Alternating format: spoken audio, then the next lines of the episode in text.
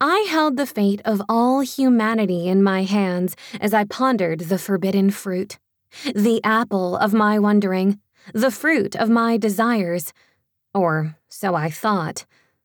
Before the first bite, I pondered the opportunity of it all, but was completely unaware of the enormity of the outcome. How could I have known? I was, after all, the first woman on planet Earth. Who else can say that? The first woman. Cool, right? Not since that first bite. I've been blamed ever since that moment, but really, haven't we all held the apple from time to time? What would you have done?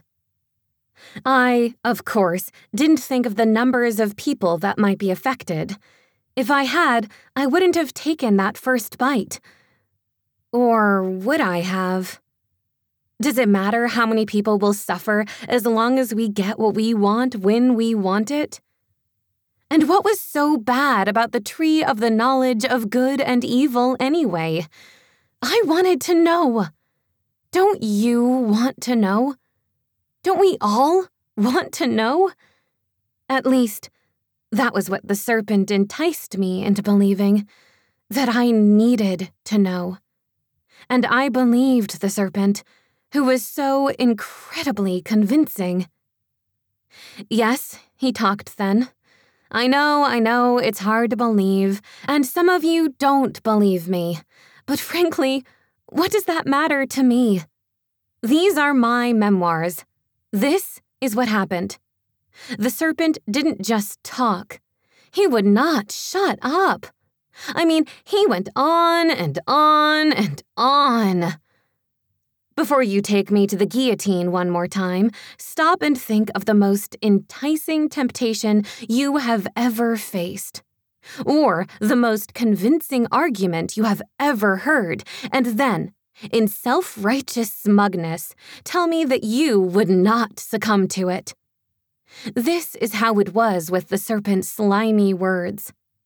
He sugar-coated all of them into some kind of, this is the most delicious bite of your life, and you cannot miss this moment.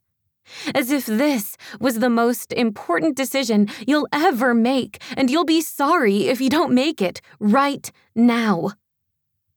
That nasty serpent filled me with his words of doubt and curiosity. Didn't God tell you, eat of every tree in the garden? I replied that God had said we could eat the fruit of all the trees of the garden, except for the fruit of this tree in the midst of the garden, the tree of the knowledge of good and evil. This tree, he told us, actually, he told Adam, and then Adam told me, we are not to eat of its fruit or touch it, or we will die. What is die, anyway? The serpent slithered back to me, enticing me with every seducing sentence. Why do you believe God? What does God know anyway? You won't die. No, in fact, it is the opposite. He gave you those rules because he is afraid that you will discover the truth. For God knows that the day you eat of it, your eyes will be opened and you will be like God. You, Eve, will know good from evil. Don't you want to have influence, wisdom, and power. Don't you want to know what's going on? Of course you do. You're a savvy woman of the world. Certainly God wouldn't keep anything good from you.